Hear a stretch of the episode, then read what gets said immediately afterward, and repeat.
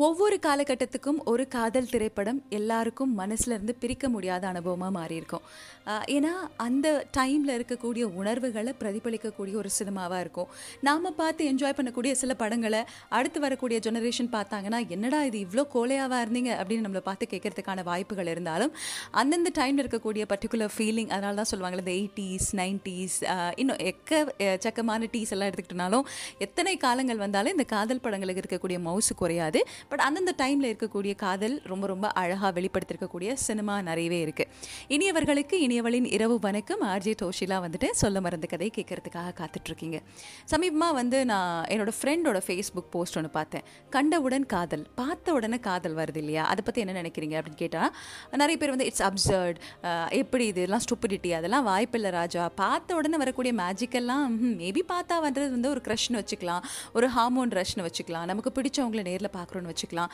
பழகி பார்க்கணும். அதுக்கப்புறம் நம்ம கொஞ்ச நாள் வெளியில் சுற்றணும் இந்த டேட்டிங்க்கு அப்புறமா தான் நம்ம ரெண்டு பேரும் கமிட்மெண்ட்டுங்கிற ஒரு உறவுக்குள்ளே வரலான்னு நிறைய பேரெல்லாம் அதில் கமெண்ட் பண்ணியிருந்தாங்க. சிலர் அந்த மேஜிக்கில் இன்னும் பிலீவ் பண்ணுறாங்க பட் இந்த மேஜிக் இல்லாத காலம்னு ஒன்று இன்ன இல்லவே இல்லை. பார்த்த உடனே தோணுச்சு இவ தான் என் பொண்டாட்டி. பார்த்த உடனே தோணுச்சு இதுதான் என் புருஷன். இவ தான் என்னோட வாழ்க்கை துணை சோல் மேட் அப்படின்னு தோணுச்சு. சேர்றமோ சேரலையோ இந்த காதல் தவிர்க்க இயலாத ஒரு காதல் அப்படின்னு நம்மளோட லைஃப்பில் தோணியிருக்கும் இல்லையா? எதுக்கு நீ இவ்வளோ பேசுகிற கொடுத்த காசுக்கு மேலே கூவுறியே காதலுக்காகன்னு கேட்டிங்கன்னா அவ்வளோ காசு கொடுத்து கொடுத்து அடிக்கடி பார்த்த ரிப்பீட் ஆடியன்ஸ் இருக்கக்கூடிய ஒரு படம் தான் இன்றைக்கி நான் உங்களோட கா காதுக்கு கொண்டு வந்து சேர்க்க போகிறேன் உங்களோட காதுக்கு மரியாதை சேர்க்க போகிறேன் காதலுக்கு மரியாதையோட அப்படின்னு சொல்லலாம். இனியவர்களுக்கு இனியவளின் இரவு வணக்கம் அகைன் சொல்ல மறந்த கதை கேட்டுட்ருக்கீங்க. ஹலோ ஃபம் நூற்றி ஆறு புள்ளி நாலில் ஆர்ஜே டோஷிலா பேசிகிட்டு இருக்கேன் ஜீவா மினி காதல். இன்றைக்கி கார்த்திக் ஜெஸ்ஸின்னு சுற்றுறோம் இல்லையா? அந்த மாதிரி ஜீவா மினியோட காதல். ஒரு ஹிந்து பையனுக்கும் ஒரு கிறிஸ்டியன் பொண்ணுக்கும் இருக்கக்கூடிய காதல்னா எல்லா எயிட்டிஸ் நைன்டிஸ் கிட்ஸுக்கும் எப்பிக்கான ஃபிலிம் அப்படின்னா இளைய தளபதி விஜய் அவர்களும் நமக்கு ரொம்ப பிடிச்ச ஷாலினி அஜித் குமார் அவர்களும் நடித்த காதலுக்கு மரியாதை திரைப்படம் மறக்கவே முடியாது. லவ் அண்ட் லவ் ஒன்லி பார்த்த உடனே வரக்கூடிய காதல் பற்றி இன்றைக்கி இந்த திரைப்படத்தில் இருக்கக்கூடிய அழகழகான விஷயங்கள் எல்லாம் பற்றி உங்களோட காதுக்கு கொண்டு வந்து சேர்க்க போகிறேன் இது நிறைய நாஸ்டாலஜிஸ் உங்கள் கண்ணு முன்னாடி கொண்டு வந்து சேர்க்கும். உங்களோட லைஃப்பில் நான் சொல்லக்கூடிய கதாபாத்திரமாக யாரெல்லாம் இருந்தாங்க அப்படிங்கிறது T O S H I L A Toshila at Hello FM dot எனக்கு மெயில் பண்ணலாம்.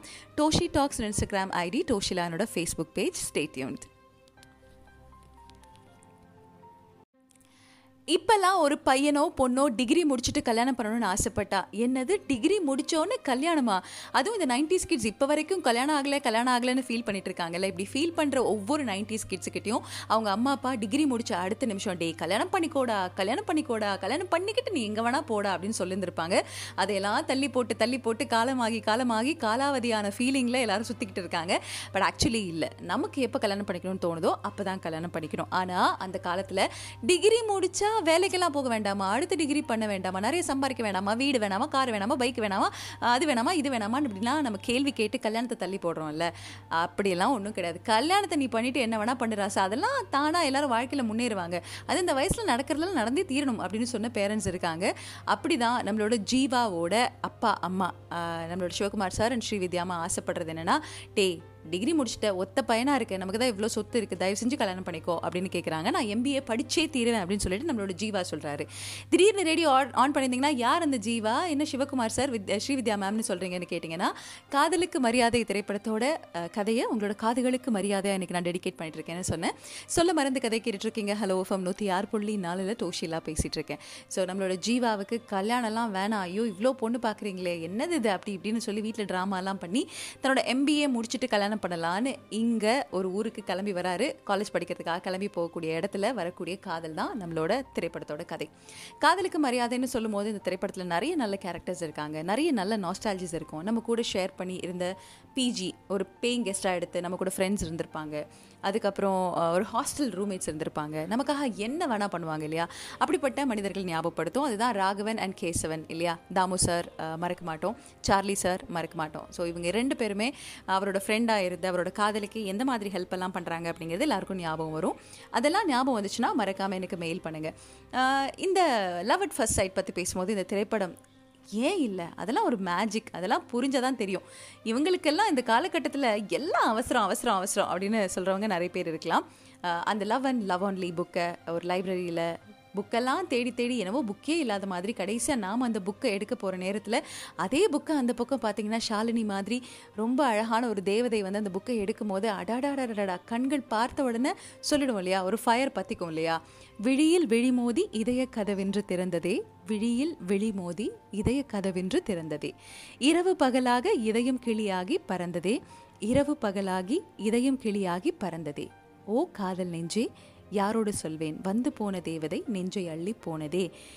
அப்படிங்கிற அந்த டைம் பார்த்த உடனே பார்த்துக்கிச்சு கல்யாணம் வேண்டான்னு சொன்னேன். பொண்ணுங்க ஃபோட்டோ பார்த்தாலே பிடிக்கல. ஆனால் இந்த பொண்ணு எனக்குள்ள புகுந்து என்னவோ பண்ணிட்டா அப்படிங்கிற இந்த காதலுக்கு மரியாதை. ஜீவா அண்ட் மினியோட காதல். அழகான இந்த திரைப்படத்தை பற்றி உங்களோட காதுக்கு கொண்டு வந்து சேர்க்கும் போது உங்களோட ஹாஸ்டல் மேட் ஞாபகம் வரலாம். உங்களோட முதல் காதல் லவ் அட் ஃபர்ஸ்ட் சைட் ஞாபகம் வரலாம். பார்த்த உடனே உள்ள பட்டாம்பூச்சி பிறந்தது. நான் நிகழ்ச்சியில் நிறைய திரைப்படங்கள் பற்றி சொல்லியிருந்தேன். ஒரு காதல் வரும் மறு காதல் பூக்கும். இந்த காதலுக்கு கணக்கு இல்லை. ஆனால் ஒரே காதல்னு நின்னவங்களும் இருக்காங்க.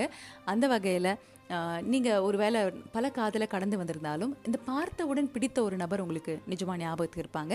யார் அவங்க அப்படிங்கிறத மறக்காமல் மெயில் பண்ணுங்கள் டிஓ எஸ்ஹெச்ஐஎல்ஏ எங்கே தேடினாலும் டடாயின்னு வந்து நிற்பேன் ஓகேவா சொல்ல மறந்து கதை கேட்டுட்ருக்கீங்க ஹலோ எஃப்எம் நூற்றி ஆறு புள்ளி நாலில் டோஷிலா பேசிகிட்டு இருக்கேன். ஸ்டேட்யூன்ட்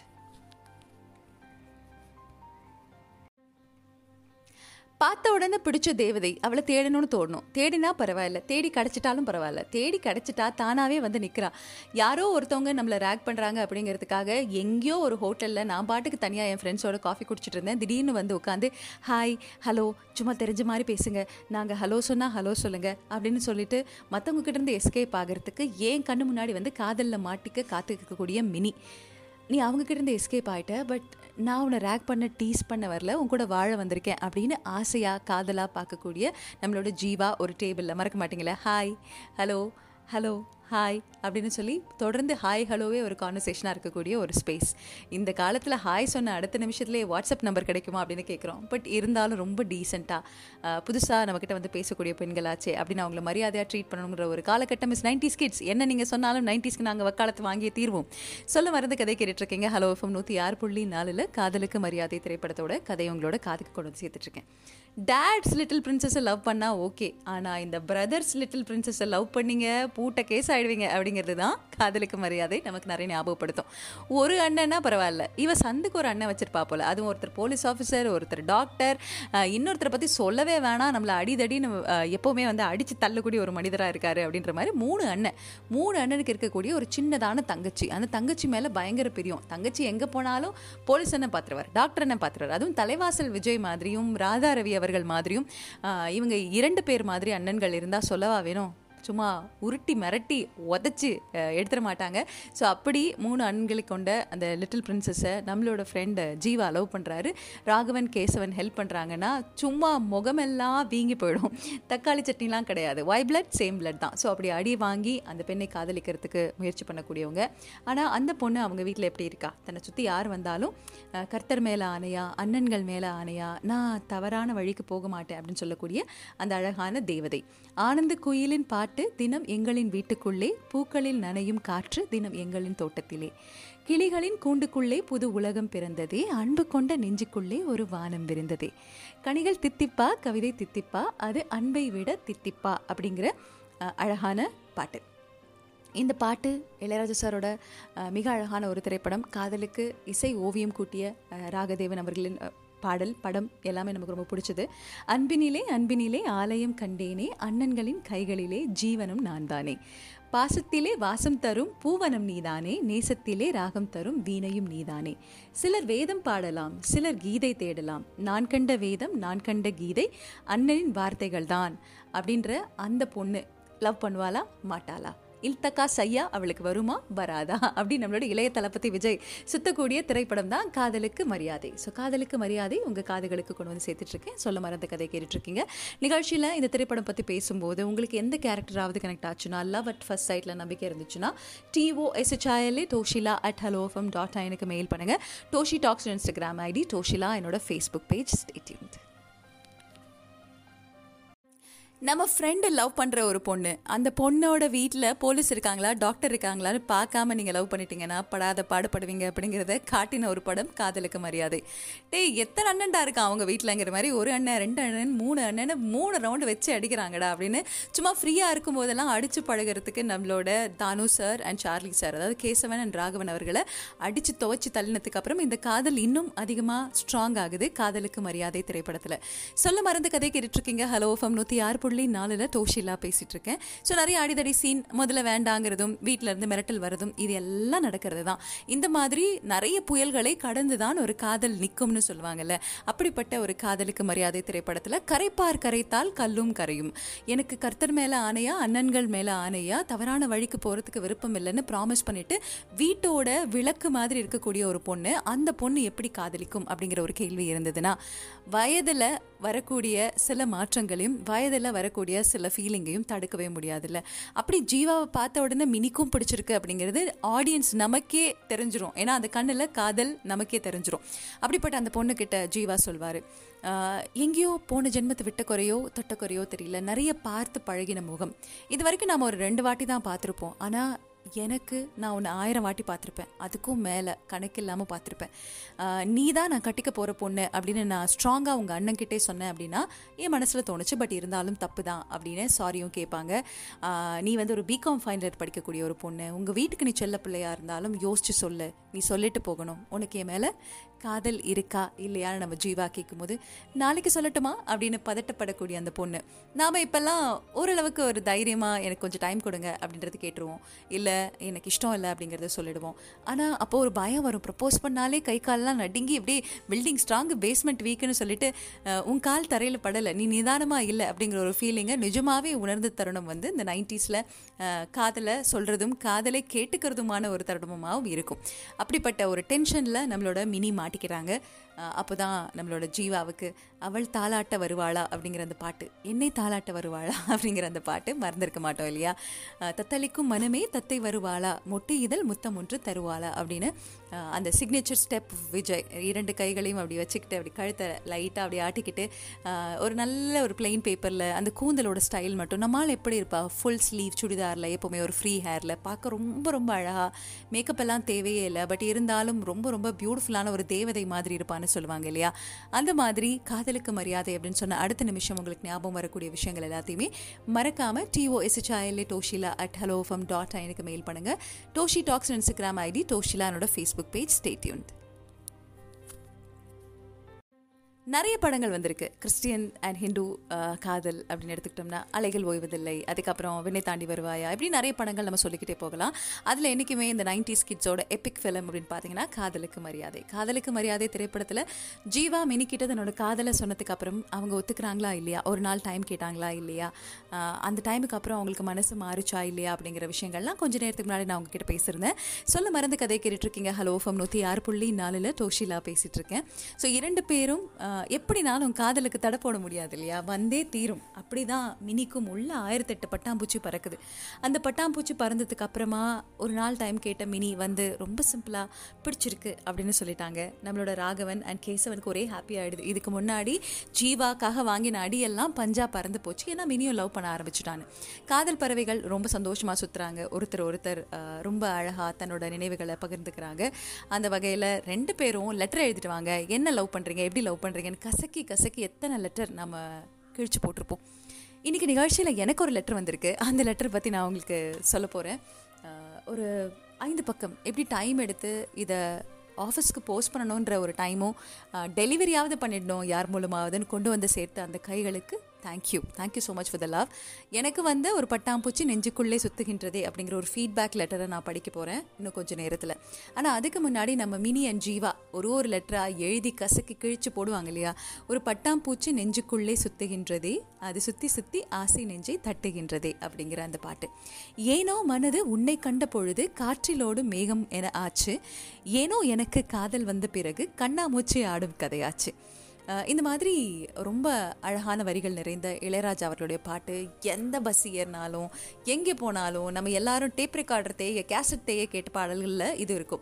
எனக்கு இன்னும் ஞாபகம் இருக்குது நிறைய ஸ்கூல் காம்படிஷனில் நிறைய சிங்கிங் காம்படிஷன் பொதுவாக இந்த ஊர்கள்லாம் நடக்கும்போது எத்தனை பேர் இந்த பாட்டு பாடுவாங்கங்கிறீங்க? என்னை தாளாட்ட வருவாளோவும் ஒரு பட்டாம்பூச்சி இவங்க கிட்ட சிக்கி சின்ன பின்னமான கதையெல்லாம் என்கிட்ட ஞாபகம் இருக்கு. சொல்ல மறந்த கதையில காதலுக்கு மரியாதை திரைப்படத்தை பற்றின கதை உங்களோட காதுக்கு கொண்டு வந்து சேர்த்துட்டு இருக்கேன். காதல் இவ்வளவு தைரியத்தை கொடுக்கும்போது அவ்வளோ பாசமான அண்ணன் த- எல்லாருமே விட்டு வரணும் அப்படின்னு நான் நினைக்கக்கூடிய ஒரு பொண்ணு. இந்த பக்கம் அம்மா அப்பாவுக்கு ரொம்ப ஆசை என்னோட டிகிரி முடிச்சா கல்யாணம் பண்ணி வைக்கணும்னு. ஆனால் இவங்க இரண்டு பேரும் ஒருத்தர் ஹிந்து ஒருத்தர் முஸ்லீம் அப்படிங்கிறத மனசில் வச்சுக்கிட்டு தன்னோட பிள்ளையை ஒத்த பிள்ளையை அடிச்சிருக்காங்க அப்படிங்கிறது தெரிய வந்து அந்த பெண்ணை வேண்டாம்னு சொல்லக்கூடிய இந்த இரண்டு குடும்பமும் எப்படி ஒன்றா சேர்றாங்க அப்படிங்கிற அந்த படம் மறக்க முடியாத ஒரு படமாக இருக்கும். சொல்ல மறந்து கதை கேட்டுட்ருக்கீங்க ஹலோ எஃப்எம் நூற்றி ஆறு புள்ளி நாலில் ஸ்டேட்யூன்ட் காதலுக்கு ஒத்துக்கலையா? போராடி பார்க்கணும் கெஞ்சி பார்க்கணும் கொஞ்சி பார்க்கணும். எவ்வளோ வேணால் தாங்கிக்கிறேன். ஆனால் எங்களை பிரிச்சுடாதீங்க அப்படின்னு கெஞ்சக்கூடியவங்களுக்கு வேற வழியே இல்லை. உங்களை பிரித்து தான் ஆகும் நீங்கள் ரெண்டு பேரும் சேரக்கூடாது அப்படின்னு நிறைய குடும்பங்கள் பிரிச்சுடுறாங்க. இது கல்யாணத்துக்கு முன்னாடி பிரித்தா கூட பரவாயில்ல. கல்யாணத்துக்கு அப்புறமும் கூட இந்த வேலையை செய்கிறாங்க கல்யாணத்துக்கு முன்னாடியே இது கூடாது அப்படிங்கும்போது நிறைய கல்யாணத்தை கண்ட காதலை தேடி கொண்டு போய் இந்த ஜாதிங்கிற பேரை சொல்லி மதம்ங்கிற பேரை சொல்லி அவங்கள பிரித்து நிறைய உயிர்களை அழித்து இந்த ஆணவ கொலை இன்னைக்கு வரைக்கும் நடந்துட்டு இருக்கு. அப்படி தன்னோட வீட்டில் இருந்த ஒரு பொண்ணு அன்பா பாசமாக வளர்த்த பொண்ணு கல்யாணம் பண்ணிக்கணும்னு கேட்குறா சொல்லிட்டா எனக்கு அவரை பிடிச்சிருக்குன்னு. ஆனால் ஒத்துக்க மாட்டாங்கன்னு தெரிய வருதுன்னா எல்லாருக்கும் ஐயோ இந்த காதலை காப்பாற்ற வர வழியே இல்லைன்னு தோன்றது எப்படியாவது ஓடி போய் கல்யாணம் பண்ணிக்கலாம். நம்ம ரெண்டு பேரும் வீட்டோட சம்மதம் இல்லாமல் வெளியில் தனியாக தூரமாக போய் கல்யாணம் பண்ணிக்கலாம் அப்படின்னு நினைக்கக்கூடிய ஒரு தருணம். அப்படி ஒரு தருணத்துக்கு ஜீவாவும் இனியும் வரக்கூடிய அந்த டைம் ஹெல்ப் பண்ணக்கூடிய ஃபேமிலி அப்படின்ற அந்த ஐயா வீடு திறந்து தான் கிடக்கு. பாட்டு எல்லாருக்கும் ஞாபகம் இருந்திருக்கும். காதலுக்கு மரியாதை திரைப்படத்தோட கதை உங்களோட காதுக்கு கொண்டு வந்து சேர்த்துட்ருக்கேன். சில மெமரிஸ் அப்படியே ரீவைன் பண்ணி பார்த்துட்ருக்கோம். ஆர்ஜே டோஷிலா பேசிகிட்டு இருக்கேன் சொல்ல மறந்த கதை கேட்டுட்ருக்கீங்க. ஹலோ எஃப்எம் நூற்றி ஆறு புள்ளி நாலில். ஸோ இந்த திரைப்படம் பற்றி பேசும்போது உங்களுக்கு ஞாபகம் வரக்கூடிய விஷயங்கள் எல்லாத்தையுமே எனக்கு நீங்கள் மெயில் பண்ணலாம்னு சொல்லியிருந்தேன். உங்கள் காதலுக்கு உதவிய நபர்லேருந்து ஆரம்பிச்சு இந்த மாதிரி உங்கள் காதலிக்கு ஒரு ஹேர் ஸ்டைல் இருந்திருக்கும் அவங்களோட ட்ரெஸ்ஸிங் ஸ்டைல் ஒன்று இருந்திருக்கும் அவங்கள நீங்கள் ரசிச்சிருந்திருப்பீங்க. எந்த அளவுக்கு என்னை தாளாட்ட வருவாளா மேலே உங்களுக்கு பைத்தியம் அதிகமாக இருந்தது இப்போ வரைக்கும் இருக்கும். ஏன்னா ராஜா அவர்கள் என்றைக்குமே ராஜா தான். இப்போ வரைக்கும் நாம் கொண்டாடக்கூடிய அத்தனை அழகான பாடல்களையும் அத்தனை அழகான படங்களுக்கு உயிர் கொடுத்த ஒரு தேவன் அப்படின்னு சொல்லலாம். ஸோ ஃபாசில் சார் இயக்கத்தில் நமக்கு பிடிச்சிருந்த திரைப்படம் பற்றி ஞாபகம் வரலாம். நிறைய ஃப்ரெண்டோட காதலுக்கு இன்றைக்கி நாடோடிகள் திரைப்படம் நம்ம மென்ஷன் பண்ணுறோம் நண்பனின் நண்பன் எனக்கும் நண்பனேன்னு சொல்லி அவங்களோட காதலுக்கு ஹெல்ப் பண்ண நபர்கள் மாதிரி இந்த காதலுக்கு ஹெல்ப் பண்ணின நபர்கள் நண்பர்கள் அப்போது இப்போ வரைக்கும் என்றைக்குமே ட்ராவல் ஆகிறாங்க அவங்க எல்லாரையும் பற்றி Toshila at Hello FM dot எனக்கு மெயில் பண்ணலாம். டோஷி டாக்ஸ் இன்ஸ்டாகிராம் ஐடி டோஷிலானோட ஃபேஸ்புக் பேஜ் ஸ்டேட்யூன்ட் சொல்ல மருந்து கதை கேட்டுட்ருக்கீங்க. ஹலோ எஃப்எம் நூற்றி ஆறு புள்ளி நாலில் டோஷிலா பேசிகிட்டு இருக்கேன் ஃபர்ஸ்ட் டைம் ஒரு ஆர்ஜேவும் லிசனரும் ஆனிவர்சரி கொண்டாடுறோம்னு நினைக்கிறேன். உங்களுக்கு நான் லிசனர் ஆகி ஒரு வருஷம் ஆகுது அப்படிங்கிற ஒரு மெயில் அனுப்பிச்சிருக்காங்க. ஹாப்பி ஆனிவர்சரி ஃபர்ஸ்ட் தேங்க்யூ என்னோட ஷோவோட ஆர்டன்ட் லிசனராக இருக்கிறதுக்கு முதல்ல நன்றி. டிஸ்னி உங்களோட மெயில் வந்திருக்கு அப்படின்னு சொல்லி ஒரு வருஷம் ஆகுது. சப்ஜெக்ட் லைனில் லாஸ்ட் ஃபார் வேர்ட்ஸ் அப்படின்னு எழுதியிருந்தேன். இன்றைக்கும் கொஞ்சம் லாஸ் தான். I hope to do justice to my emotions via words yeah Toshila காலம் வாமா மின்னல் மாதிரி எவ்வளோ வேகமாக ஓடக்கூடியது. காலம் ஓடி போச்சு கதைகளும் ஓடி போச்சு நாளை நல்ல நாளை என்று நம்பிக்கை உண்டாச்சு. தேங்க்ஸ் டு யூ இது வரைக்கும் யார் சொல்லியிருப்பாங்கன்னு தெரியல பட் பெப்சி உமா காலத்திலிருந்து வர எனக்கு இவ்வளோ இன்வால்வ்டாக வச்ச காது வாங்காமல் கேட்டு ரசிப்பது என் லைஃப்பில் இதுவே முதல் முறை.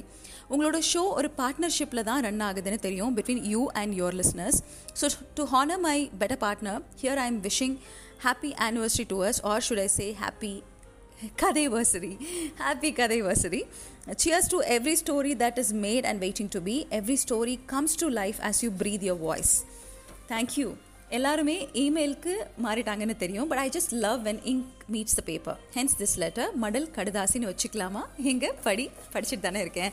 ஆக்சுவலாக ஆஃபீஸ்க்கு லெட்டராக எழுதி கைப்பட மிக அழகான ஹேண்ட் ரைட்டிங்கில் இதை வந்து டெலிவர் பண்ணியிருக்காங்க தேங்க்யூ தங்க மழை பெய்ய வேண்டும் தமிழில் குயில் பாட வேண்டும். முதல் வரி அக்ஷய திருதி அப்போ மட்டும் வேணால் டிவியில் ஆடாக வரும். ஆனால் Monday to Friday nine to eleven கேட்குற எல்லாருக்கும் சிறிதும் தடையின்றி சொல்லுவாங்க. மறுக்க முடியாத உண்மை நீங்கள் ஒரு ரேடியோ குயில். அப்படி குளிரும் அந்த புள்ள பேச. நீங்கள் நம்பலனாலும் அதுதாங்க நெசம். தேங்க்யூ எனக்கு குளிர்ந்து போச்சு டிஸ்னி. என்னோட சார் சொன்னது தான் ஞாபகம் வருது. இந்த லைஃப் ஒரு ட்ரெயின் மாதிரி. ஒவ்வொரு ஸ்டேஷன்லேயும் மக்கள் ஏறி இறங்குவாங்க. என்ன இங்கே ரயில்வே ஸ்டேஷன் மாதிரி அதுக்கு பதிலாக ரேடியோ ஸ்டேஷன் நான் ஒவ்வொரு ஸ்டேஷனாக மாற்றிட்டு இருந்தேன்.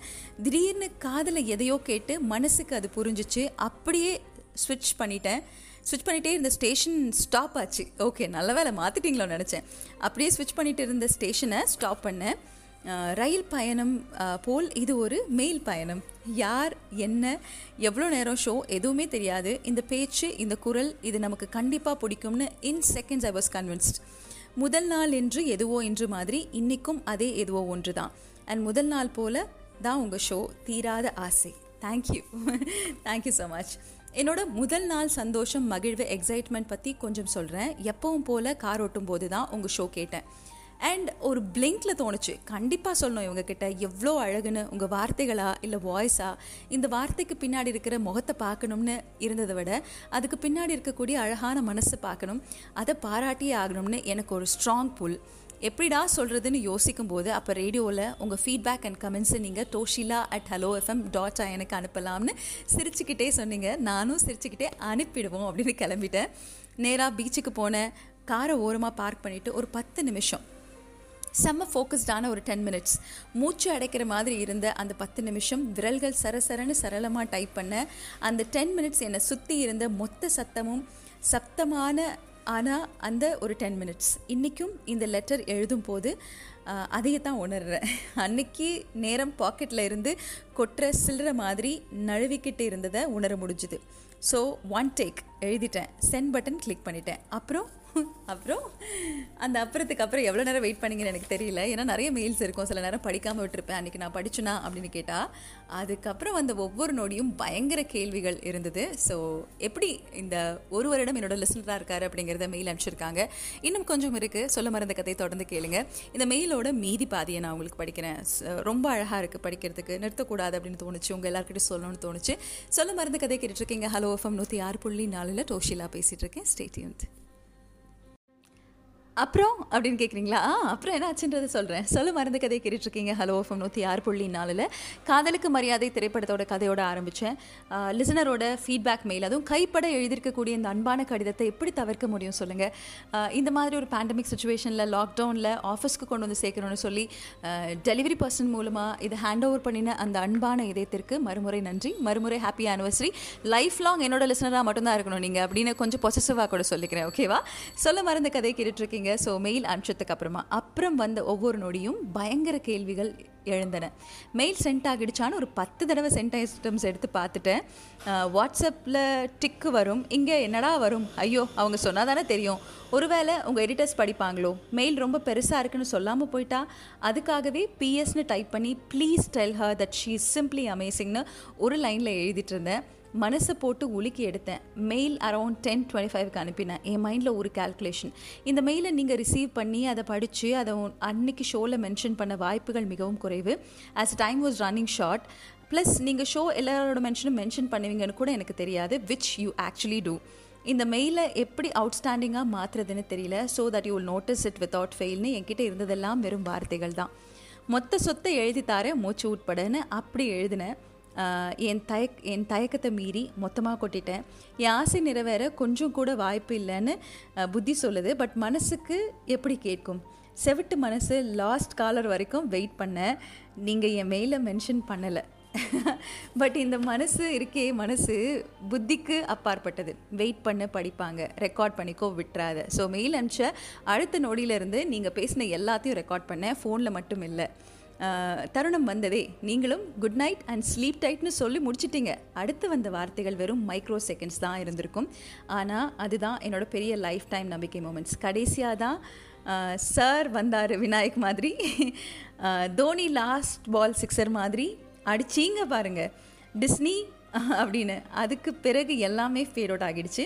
கார் டிரைவ் பண்ணிக்கிட்டு இருந்த எனக்கு ஒரே சந்தோஷம் தாங்கலை. மனசு தேடி குதிச்சுது துள்ளி குதிச்சுது. எனக்கே நான் கைத்தட்டி அப்ரிஷியேட் பண்ண ஒரு சந்தோஷம். தொடர்ந்து வந்த நாட்கள் என் முகத்தை பார்க்கணுமே. பாலிஷ் போட்ட ஷூ மாதிரி அப்படி ஒரு பளபளப்பு. இன்னும் மேலே சொல்லிக்கிட்டே போகலாம். டிஸ்னி உங்கள் மெயில் வந்திருக்குன்னு வந்து ஒரு வருஷம் ஆச்சு. இன்றைக்கி நினச்சி பார்த்தாலும் என்றைக்கு நினச்சி பார்த்தாலும் ஃப்ரெஷ்ஷாக இருக்கும். அப்படி ஒரு இரவு அது. Miracles come in all shapes and size that night was one for me lost for words அன்றைக்கி மட்டும் இல்லை இன்றைக்கும் தான். இப்போவும் சொல்கிறேன் பாதி வார்த்தையாக முழுங்கிக்கிட்டே தான் மீதி சொல்கிறேன் எனது பாதிதானா இதுவே நெஞ்ச பிடிச்சி உட்காந்துடாதீங்க ஆமாம் ஆமாம் லிஸ்னர்ஸ் உட்காம உட்காராமல் இருந்தால் சரி தான் பிகாஸ் அவ்வளோ பெரிய லெட்டர் நான் கூட சில இடங்களில் உங்களோட அழகான ஹேண்ட் ரைட்டிங்கில் புரியாமல் தப்பாக படிச்சிருந்தா என்ன மன்னிச்சுக்கோங்க ஓகேவா நீங்கள் என் இடத்துல இருந்து உங்கள் ஷோவை கேட்டால் மட்டுமே புரியக்கூடிய உணர்வு இது. வார்த்தைகள் தன்னோட வலிமையை இழந்து நிற்கும் நிலை. In medicine, radiation emitting isotopes are used to cure diseases like cancer and others.